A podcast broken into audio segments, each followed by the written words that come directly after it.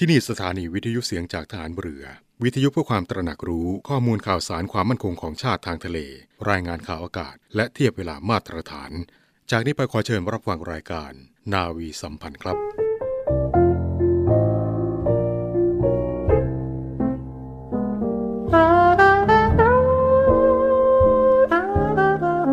การปิดทองหลังพระนั้น เมื่อถึงคราวจำเป็นก็ต้องปิดว่าที่จริงแล้วคนโดยมาก ไม่ค่อยชอบปิดทองหลังพระกันนัก เพราะนึกว่าไม่มีใครเห็น แต่ถ้าทุกคนพากันปิดทองแต่ข้างหน้า ไม่มีใครปิดทองหลังพระเลย พระจะเป็นพระที่งามบริบูรณ์ไม่ได้ พระบรมราโชวาท พระบาทสมเด็จพระบรมชนากาธิเบศรมหาภูมิพล อดุยเดชมหาราช บรมนาถบพิตรในพิธีพระราชทานปริญญาบัตรของจุฬาลงกรณ์มหาวิทยาลัย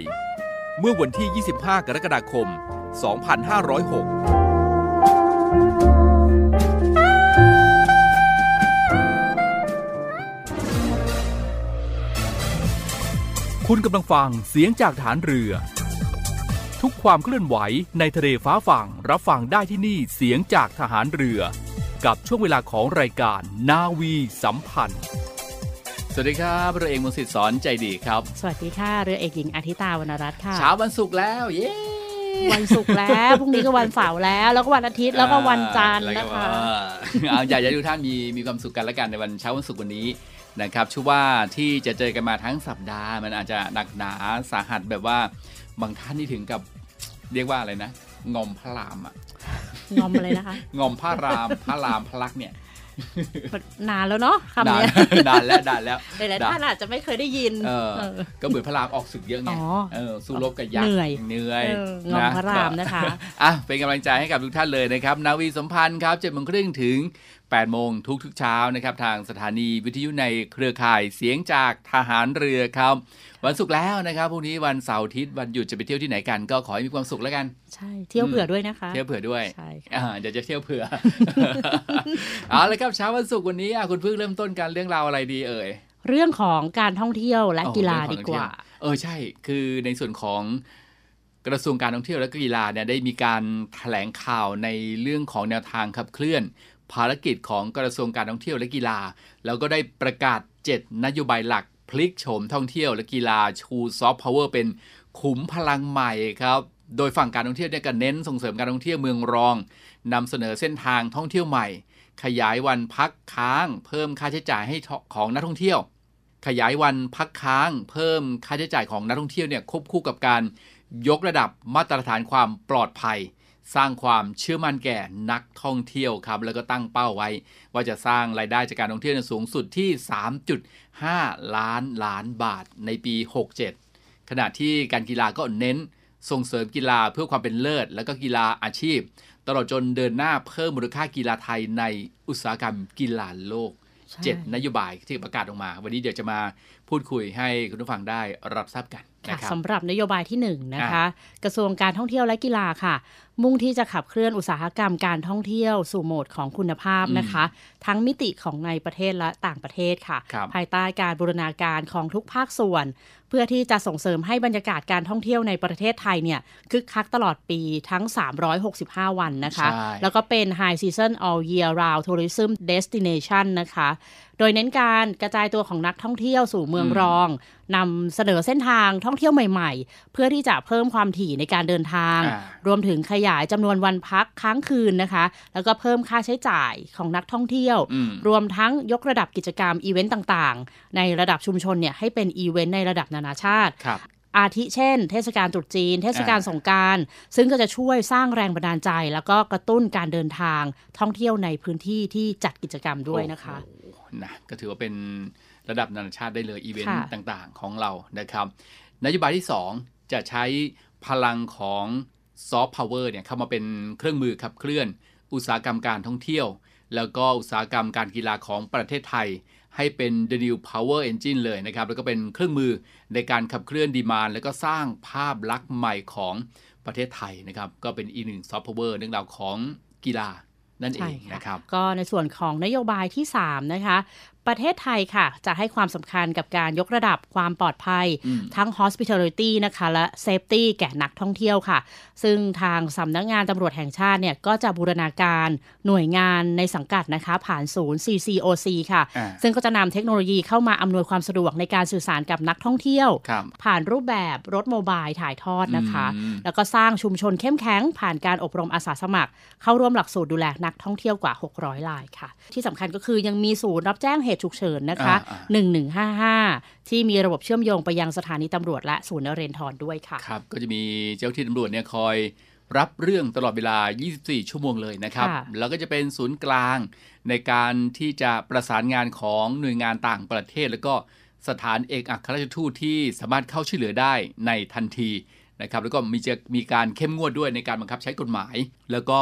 ปราบปรามการเอาเปรียบหลอกลวงนักท่องเที่ยวเพื่อสร้างภาพลักษณ์ที่ดีให้กับประเทศไทยที่พัทยาไงนะครับก็ทางเจ้าหน้าที่ก็ดำเนินการอย่างเร็วเลยนะ ก็ดำเนินการหาผู้ที่กระทำความผิดได้อย่างรวดเร็วทีเดียวนะครับ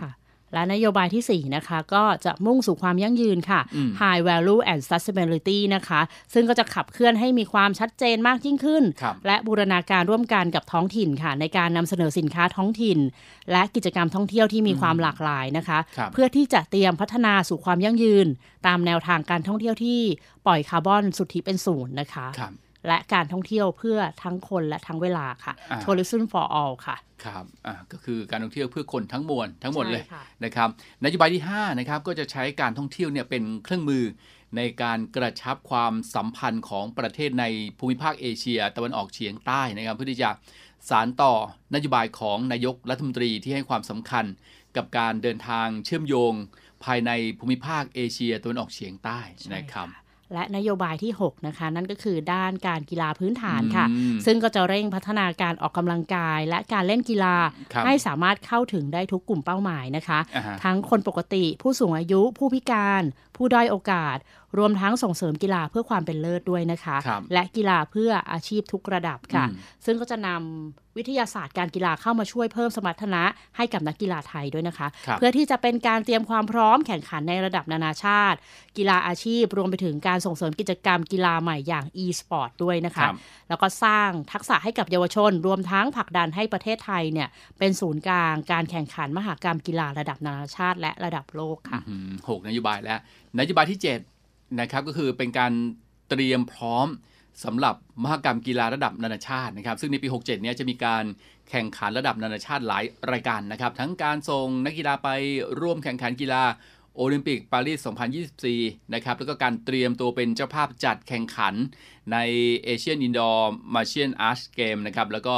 จักรยานยนต์ MotoGP นะครับ เจ็ตสกีชิงแชมป์โลก Honda LPGA Thailand 2024 ด้วยใช่ค่ะนะครับ รวมถึงการเตรียมตัวเป็นเจ้าภาพซีเกมส์ครั้งที่ 33 ในปี 2568 นะครับ ก็จะมี 3 จังหวัดร่วมเป็นเจ้าภาพครับ ก็มีกรุงเทพนะครับ ชนบุรี แล้วก็สงขลา นะครับ นี่ก็เป็น 7 นโยบายของกระทรวงการท่องเที่ยวและกีฬานะครับ ใช่ค่ะ ซึ่งทางกระทรวงการท่องเที่ยวและกีฬานะคะ มีความเชื่อมั่นว่าการดำเนินการทั้ง 7 นโยบายอืมที่คุณผู้ฟังได้รับฟังไปเมื่อกี้นะคะครับของกระทรวงการท่องเที่ยวและกีฬาเนี่ยรวมถึงการบูรณาการ การทำงานระหว่างหน่วยงานอ่าภายใต้สังกัดและหน่วยงานที่เกี่ยวข้องครับก็จะช่วยขับเคลื่อนอุตสาหกรรมการท่องเที่ยว และอุตสาหกรรมกีฬาไทยให้สู่บรรลุเป้าหมายที่ตั้งไว้ในปีพศ 2567 ค่ะโอ้โหก็เป็นนโยบายที่มองเห็นภาพอะนะใช่ก็ต้องค่ะติดตามกันว่าผ ลของการดำเนินการแต่ละนโยบายนั้นจะออกมาเป็นอย่างไรค่ะนะครับก็เอามาทักทายกับคุณผู้ฟังในช่วงแรกของรายการนาวีสัมพันธ์ในเช้าวันศุกร์วันนี้นะครับเดี๋ยวช่วงนี้เราพักกันสักครู่ก่อนนะครับช่วงหน้านะครับเราจะไปติดตาม Navy Update นะครับแล้วก็การสรุปสถานการณ์ความมั่นคงทางทะเลกับกรมข่าวทหารเรือกันนะครับจะมีเรื่องราวอะไรน่าสนใจนั้นต้องติดตามในช่วงหน้าครับ เชิดชูเกียรติ ทหารกล้า วัน ทหารผ่านศึก เราคือทหารผ่านศึกมูลนิธิสงเคราะห์ครอบครัวทหารผ่านศึกในพระราชูปถัมภ์สมเด็จพระศรีนครินทราบรมราชชนนี ขอเชิญชวนซื้อดอกป๊อปปี้ เพื่อช่วยเหลือครอบครัวทหารผ่านศึก หรือโอนเงินบริจาคผ่านธนาคารกสิกรไทยจำกัดมหาชน ชื่อบัญชีมูลนิธิสงเคราะห์ครอบครัวทหารผ่านศึก เลขที่บัญชี 029ขีด2ขีด 71777ขีด6ด้วยพระบารมีซื้อดอกป๊อปปี้ 20 บาท เพื่อช่วยเหลือครอบครัว ทหารผ่านศึก เราคือทหารผ่านศึก จับสาตาวุธพิทักษ์ไทย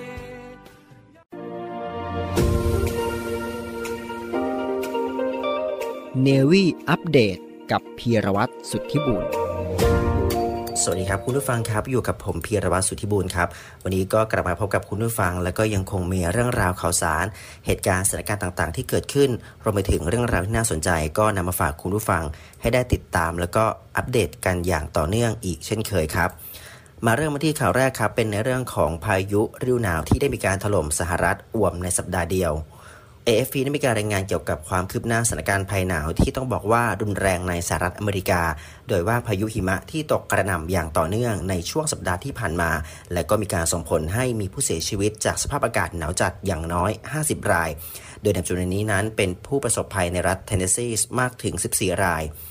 โดยอีก 5 รายนั้นได้เสียชีวิตบนทางหลวงในรัฐเพนซิลเวเนีย โดยหลังจากที่รถยนต์ที่ขับมาพุ่งชนเข้ากับรถพ่วง เนื่องจากถนนลื่น และขณะที่ทางการรัฐเคนตักกี้ก็ได้มีการออกมาระบุว่ามีผู้เสียชีวิตจากสภาพอากาศแล้วกว่า 5 ราย เช่นเดียวกับรัฐวอชิงตันที่มีเหยื่อเสียชีวิตจากภัยหนาวถึง 5 ราย ส่วนผู้เสียชีวิตอีก 3 รายในรัฐออริกอนได้ถูกเสาไฟฟ้าล้มทับใส่รถ แล้วก็เกิดไฟฟ้าช็อต นอกจากนี้ยังมีรายงานว่ามีผู้เสียชีวิตในรัฐอิลลินอยส์ แคนซัส นิวแฮมเชียร์ นิวยอร์ก แล้วก็วิสคอนซินส์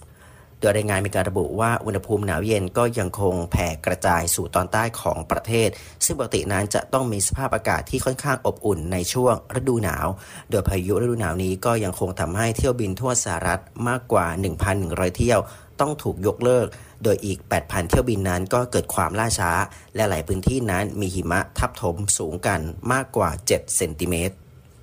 ส่วนอีกหนึ่งเรื่องครับไปกันในเรื่องของอุทาหรณ์ของชายไต้หวันที่เกิดอาการท้องบวม หลังจากที่เขานั้นได้มีการกินกุ้งไปกว่า 60 ตัว จนทำให้ลำไส้อุดตันเฉียบพลัน อุทาหรณ์โดยมีชายไต้หวันที่เกิดท้องบวมใหญ่ถึง 5 เท่า หลังจากที่เขาได้มีการกินกุ้งไป 60 ตัวในมื้อเดียว จนทำให้ลำไส้อุดตันอย่างเฉียบพลัน ซึ่งแพทย์ก็ได้มีการชี้ว่า ทานเยอะในครั้งเดียวนั้นอาจจะทำให้เสี่ยงถึงลำไส้แตกนายแพทย์เฉินหลงเจียนประธานกรรมการบริหารของศูนย์ศัลยกรรมแบบผ่าตัดสองกล้องของโรงพยาบาล ทั่วไปที่มินเสงได้มีการกล่าวว่ามีผู้ป่วยชายวัย 40 ปีรายหนึ่ง ถูกส่งไปยังแผนกฉุกเฉิน แล้วก็ได้รับการตรวจเอ็กซเรย์จากคอมพิวเตอร์ และก็ได้มีการพบว่าเขานั้นท้องบวมถึง 5 เท่า โดยขนาดปกติและก็ลำไส้เล็กส่วนตัวนั้น ก็ต้องบอกว่าเกิดอาการบวมเช่นเดียวกัน ซึ่งแพทย์ได้มีการเผยอาการดังกล่าว ว่ามักจะเกิดจากกระเพาะอาหารลำไส้เล็ก และลำไส้ใหญ่อุดตัน โดยต่อมาได้มีการสอบถามประวัติการรักษาของคนไข้ก็พบว่าไม่มีการผ่าตัดในบริเวณหน้าท้อง และก็ดูไม่เหมือนเนื้องอกอีกด้วย ซึ่งในแพทย์หลงเจียงก็ได้มีการสอบถามผู้ป่วยว่ารับประทานอะไรมาบ้าง แล้วก็มีการพบว่าผู้ป่วยนั้นรับประทานอาหารเย็นกับเพื่อนๆ โดยเขาได้บอกว่าตนเองนั้นเป็นคนรับประทานอาหารเก่ง และชอบทานอาหารทะเล จึงได้กินกุ้งถึง 50 และ 60 ตัวในมื้อเดียว รวมไปจนถึงอาหารอื่นๆ อีกด้วย ซึ่งแพทย์ก็ได้มีการอธิบายเพิ่มเติมว่าในการรับประทานอาหารมากเกินไปกระทันหัน อาจจะทำให้เกิดลำไส้อุดตันเฉียบพลัน ซึ่งถือว่าเป็นอันตรายต่อร่างกาย และเมื่อดัชนีการอักเสบ หรือดัชนีการติดเชื้อเพิ่มขึ้นลำไส้อาจจะเกิดอาการแตกได้ และอาจจะต้องผ่าตัดฉุกเฉินอีกด้วย ซึ่งต่อมานายแพทย์เหรินหลงเจียงก็ได้มีการทำการรักษาด้วยการใช้สายยางทางจมูกให้กับคนไข้เป็นครั้งแรก ซึ่งมีของเหลวไหลออกมาประมาณ 1,000ซีซีผสมกับเลือดและเศษอาหารบางส่วน จากนั้นคนไข้ก็ยังคงต้องใส่สายยางทางจมูกเป็นเวลาถึง 3 วัน แล้วก็เข้ารับการรักษาในโรงพยาบาลเป็นเวลา 5 วันซึ่งก่อนหน้านี้นายแพทย์เฉินหลงเจียงก็ได้มีการออกมาเตือนถึงนิสัยการกินที่ ไม่ดี และก็ไม่เพียงแต่จะทำให้เกิดปัญหาทางเดินอาหารเท่านั้น แต่ยังมีผลการศึกษาครับคุณผู้ฟังได้มีการเชี้ให้เห็นในเรื่องของความถี่ในการรับประทานอาหาร และปริมาณการกินที่ไม่เหมาะสม อาจจะนำไปสู่ความเสี่ยงต่อโรคเบาหวานได้อย่างง่ายดายนอกจากนั้นแพทย์ยังมีการยกตัวอย่างถึงหญิงวัย 30 กว่าที่มีอาการคลื่นไส้กรดไหลย้อน ท้องผูก แถมน้ำหนักลดลงไปประมาณ 30 กิโลกรัม หลังจากที่ได้ไปตรวจที่โรงพยาบาลก็ได้มีการพบว่าเธอนั้นเป็นโรคกระเพาะอย่างรุนแรง โดยหลังจากที่ได้มีการปรึกษาอย่างละเอียดแล้ว ก็ได้มีการพบว่าผู้ป่วยนั้นได้มีการทานอาหารอย่างไม่ปกติ และกินอาหารมากเกินไปในระยะยาว โดยท้องของผู้ป่วยนั้นจึงถึงขั้นในการเป็นอัมพาตและไม่สามารถขยับตัวได้อีกต่อไป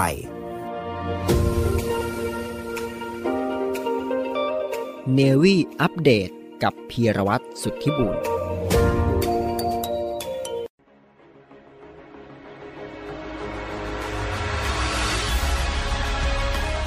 ศูนย์อำนวยการรักษาผลประโยชน์ของชาติทางทะเลหรือสอนชน เป็นนกลไกศูนย์กลางบูรณาการการปฏิบัติการร่วมกับ 7 หน่วยงานประกอบด้วย กองทัพเรือ กรมเจ้าท่า กรมประมง กรมสุรากากร กรมทรัพยากรทางทะเลและชายฝั่ง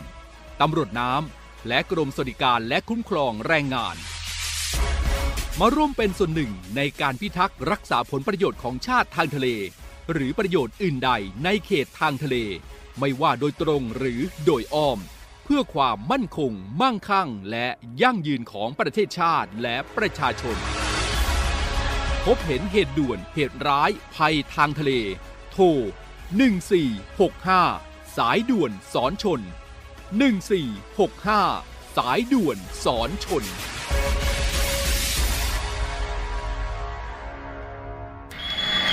หลากหลายเรื่องราวกับเรื่องเล่าจากชาวเรือ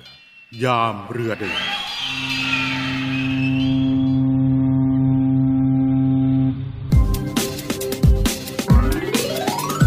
ท่องเที่ยวไปกับช่วง เทียบท่าพาท่องไทย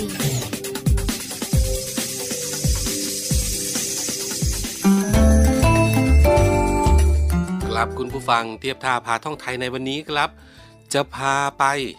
อีกหนึ่งหาดที่ต้องบอกว่าเป็นลักษณะที่คล้ายๆกับชายหาดส่วนตัวนะครับ แล้วก็มีวิวเนี่ยแบบพาโนรามาเลยทีเดียวที่พูดถึงนี้นั่นก็คือหาดเทียนทะเลครับคุณผู้ฟัง ซึ่งเป็นชายหาดเล็กๆ ที่อยู่ในพื้นที่ของหน่วยบัญชาการต่อสู้อากาศยานและรักษาฝั่งหรือว่าสอรฟนั่นเอง แต่เปิดให้คนทั่วไปเนี่ยนะครับ เข้าไปท่องเที่ยวได้โดยการแลกบัตรนะครับ ซึ่งบริเวณชายหาดนี้ก็เป็นหาดทรายสลับกับโขดหิน มีพื้นที่ยาวประมาณ 900 เมตรนะครับ ซึ่งน้ำเนี่ยค่อนข้างจะนิ่งบรรยากาศเงียบสงบนะครับ จากหาดเทียนทะเลเนี่ยเราสามารถมองเห็นอ่าวดวงตาล ได้นะครับ เนื่องจากว่าเป็นหาดที่อยู่ติดกัน และบริเวณริมหาดบรรยากาศก็ร่มรื่น มีพันไม้ทะเลหลากหลายชนิดให้ศึกษาด้วย เช่น ต้นเทียนทะเล ต้นสนนะครับ หาดเทียนทะเลนี้ตั้งอยู่ไม่ไกลจากศูนย์อนุรักษ์พันธุ์เต่าทะเลของหน่วยบัญชาการต่อสู้อากาศยานและรักษาฝั่งด้วยนะครับ ถ้าไปที่เดียวก็สามารถท่องเที่ยวได้ 2 ที่เลยนะครับ แต่หาดนี้ครับคุณผู้ฟังจะไม่เหมาะ สำหรับการลงเล่นน้ำนะครับ เพราะเอ่อเล่นน้ำได้เพียงบางช่วงของหาดเท่านั้น เนื่องจากว่ามีโขดหินเรียงรายอยู่ทั่วทั้งชายหาดเลย ซึ่งอาจจะทำให้เกิดอันตรายได้ แต่ เหมาะสำหรับการไปปิกนิกสังสรรค์ นั่งรับลมชมวิวกันแบบชิลๆมากกว่านะครับ ซึ่งบริเวณชายหาดก็จะมีพันไม้ทะเลอย่างที่บอกไปว่ามีหลากหลายชนิดเลยให้เราได้ศึกษา และก็มีหน้าผารูปทรงแปลกตาให้ยนโฉมนะครับ อีกทั้งยังมีบรรยากาศร่มรื่นภายใต้ร่มสนทะเล เงียบสงบเหมาะสำหรับนักท่องเที่ยวที่ต้องการพักผ่อน โดยสามารถเช่าเรือคายักเนี่ยพายเล่นชมความงามของทะเลได้นะครับ พร้อมทั้งมีสิ่งอำนวยความสะดวกด้วยนะในหาดเทียนทะเลนะครับไม่ว่าจะเป็นร้านค้าสวัสดิการ ร้านขายของห้องน้ำรวมไปถึงบ้านพัก รับรองด้วยนะครับ จุดเด่นก็คือเป็นชายหาดที่สามารถชมวิวได้มุมกว้าง และก็เป็นจุดชมพระอาทิตย์ตกดิน เป็นชายหาดที่มีความเป็นส่วนตัวสูงมากนะครับ คุณผู้ฟังรวมไปถึงเงียบสงบสามารถตั้งแคมป์ได้ ด้านหลังบ้านพักก็จะมีหน้าผารูปแปลกตา หลายรูปแบบมีต้นเทียนทะเลซึ่งเป็นป่าไม้ชายเลนที่ใกล้จะสูญพันธุ์ให้เราชมอีกด้วยนะครับ ซึ่งที่นี่เขาก็จะเปิด ให้บริการทุกวันนะครับตั้งแต่ 6 โมงเช้าถึง 6 โมงเย็นไม่มีค่าใช้จ่ายในการเข้าชมนะครับส่วนที่ตั้งก็อยู่ที่หน่วยบัญชาการต่อสู้อากาศยานและรักษาฝั่งอำเภอสถิตจังหวัดชนบุรี อยากได้ข้อมูลเพิ่มเติมก็โทรไปสอบถามรายละเอียดกันก่อนที่ 0874882832 อีกหนึ่งสถานที่ท่องเที่ยวที่อยากจะแนะนำคุณผู้ฟังให้ไปพักผ่อนหย่อนใจกันในช่วง วันหยุดนั่นก็คือหาดเทียนทะเลนะครับ นั่นคือเทียบท่าพาท่องไทยในวันนี้ ส่วนวันต่อไปจะเป็นที่ไหน อยู่ในหน่วยงานใด บรรยากาศเป็นอย่างไร ต้องคอยติดตามครับ แล้วพบกันใหม่กับเทียบท่าพาท่องไทย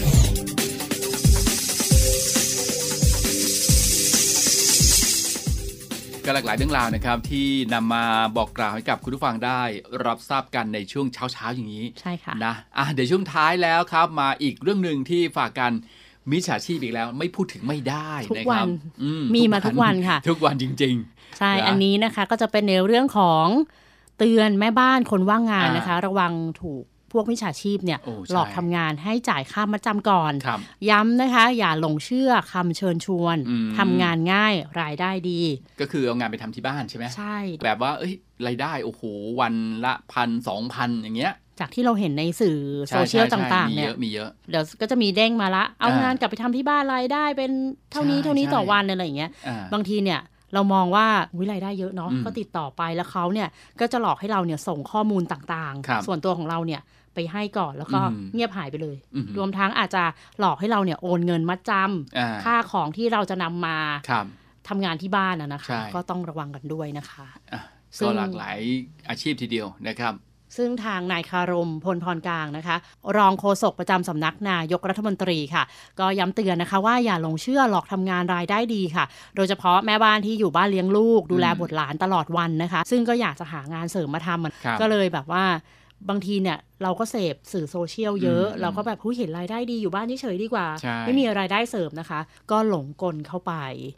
ซึ่งสิ่งที่มิจฉาชีพเนี่ยชอบอ้างก็มีดังนี้นะคะ นั่นก็คือการรับจ้างเขียนใบปลิว และเขียนรายงาน ซึ่งลักษณะงานเนี่ยจะต้องเขียนให้ได้ 50 แผ่นขึ้นไปถึงจะได้เงินนะคะอืมหรือว่าการแยกกระดุมลูกปัด ซึ่งลักษณะงานเนี่ย สีเดียวกันให้เอาไว้ในถุงเดียวกัน ค่าแรงจะอยู่ที่ 100 บาทถึง 130 บาทเลยนะอ่าอันเนี้ยเคยเห็น ใช่ใช่เคยมีใน t ิ k t o k แล้วก็มีใช่ในอะไรเต็มเลยทั้งหรือสื่ว่าเอากิฟต์ติดอืมผมเนี่ยมาแพ็คที่บ้านอ่าอันเนี้ยเราเห็นบ่อยนะคะ เพราะฉะนั้นครับก็ต้องระวังด้วย รวมถึงการจ้างงานพับกระดาษ พับนกและดาวนะคะอืมซึ่งก็จะเน้นกลุ่มเป้าหมายที่ชอบงานแฮนด์เมดอืมงานประดิษฐ์ ซึ่งสามารถทำได้ทุกคนไม่จำกัดอายุ มีครับการสอนขั้นตอนวิธีการทำงานให้ก่อนลงมือทำด้วยนะโอ้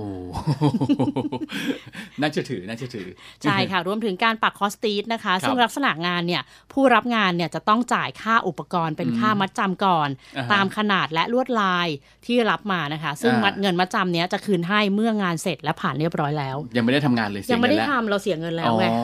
นะใช่สังเกตค่ะง่ายหรือว่าจะเป็นการปักเฟรมนะคะ ซึ่งก็จะมีค่าประกันงานอ่าจะได้คืนก็คือเมื่อทำงานครบ ซึ่งทางร้านเนี่ยจะส่งงานให้ทำ20รอบๆอ่ามัดจำอุปกรณ์ฟรีสมัครครั้งเดียวทำได้ตลอดไม่มีกำหนดวันส่งงาน มันก็จะต้องมีเสียค่าต้องเสียอะไรไปก่อนค่าอะไรไปใช่ก่อนนค่ะ ทางนายคารมพลพรกลางโฆษกประจำสำนักนายกรัฐมนตรีค่ะ ก็ให้ข้อสังเกตอืมที่ ใช้บ่อยๆนั่นก็คือมักอาจจะถูกหลอกได้แก่ การเสียค่าสมัครก่อนมัดจำก่อนอ่างานเสร็จจะคืนเงินให้สมัครอ่าครั้งเดียวทำได้ตลอด ไม่มีกำหนดวันอ่าส่งงานเป็นต้นนะคะอ่าฮะดังนั้นค่ะขอให้ผู้ที่ต้องการทำงานเสริมนะคะอืมอืมตรวจสอบรายละเอียดดูกันให้ลึกสักนิดหนึ่งนะคะใช่พิจารณาให้ครบถ้วนค่ะ ก่อนที่เราจะโดนหลอกเนาะ มากับทุกรูปแบบจริงใช่ๆนะครับนี่ก็คือบางทีแม่บ้านที่อยู่บ้านเลี้ยงลูก อาจจะอยากจะมีรายได้เสริมช่วยทางพ่อบ้านบ้าง ใช่ไหมก็เออเห็นเป็นงานที่ไม่ต้องออกไปนอกบ้านทำอยู่ที่บ้านได้เลยนะครับทำเยอะได้เยอะทำน้อยก็ได้น้อยตามนั้น แต่ว่าต้องต้องจ่ายเงินก่อนนี่สิ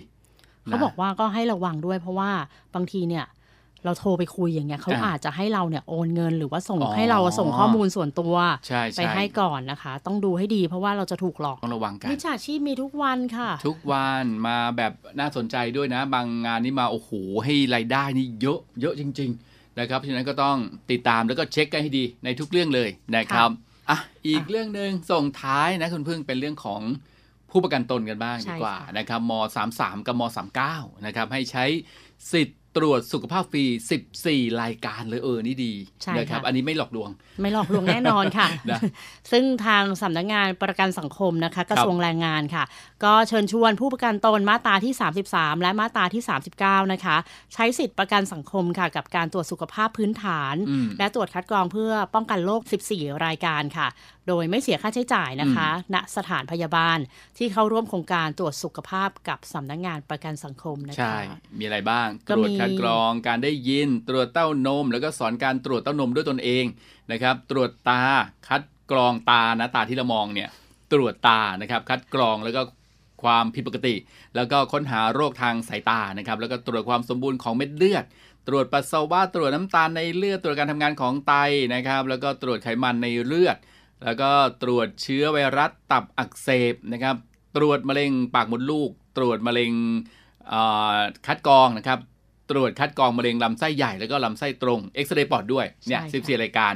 ทั้งนี้เลย ก็ใช้สิทธิ์ถือเป็นประกันสังคมใช้สิทธิประกันสังคมไงใช่ค่ะนะ คือนอกจากรายการดังกล่าวแล้วนะคะครับผู้ประกันตนค่ะ สามารถรักษาฟันนะคะ ด้วยอ่ารถทันตกรรมเคลื่อนที่ประกันสังคมครับซึ่งก็จะทำฟันฟรีนะคะ อุดฟัน ขูดหินปูน ถอนฟันและผ่าฟันคุดค่ะครับภายใต้วงเงิน 900 บาทต่อปีนะคะอ๋อณสถานประกอบการครับโดยไม่ต้องหยุดงานและไม่ต้องเดินทางตั้งแต่ 1 มกราคม ถึง 31 มีนาคม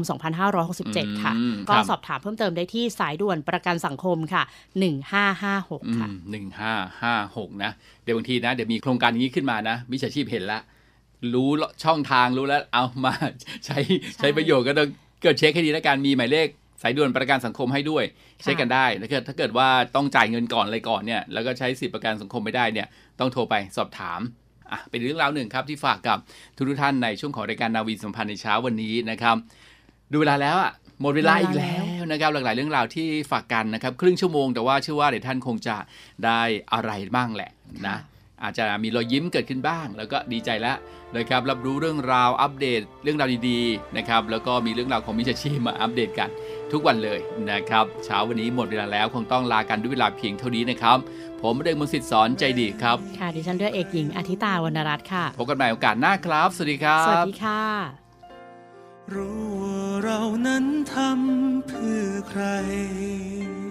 ไม่ว่าวันพรุ่งนี้ มันจะเป็นเช่นไร ก็จะไม่เสียใจ กับสิ่งที่เราได้ทำ ฟ้าและดินไม่เห็นไม่เป็นไร ไม่ได้หวังให้ใครจดจำ แม้ยากเย็นแค่ไหน ไม่เคยบ่นสักคำ ไม่มีใครจดจำ แต่เราก็ยังภูมิใจ จะปิดทองหลังองค์ พระปฏิมาจะยอมรับโชคชะตา ไม่ว่าดีร้า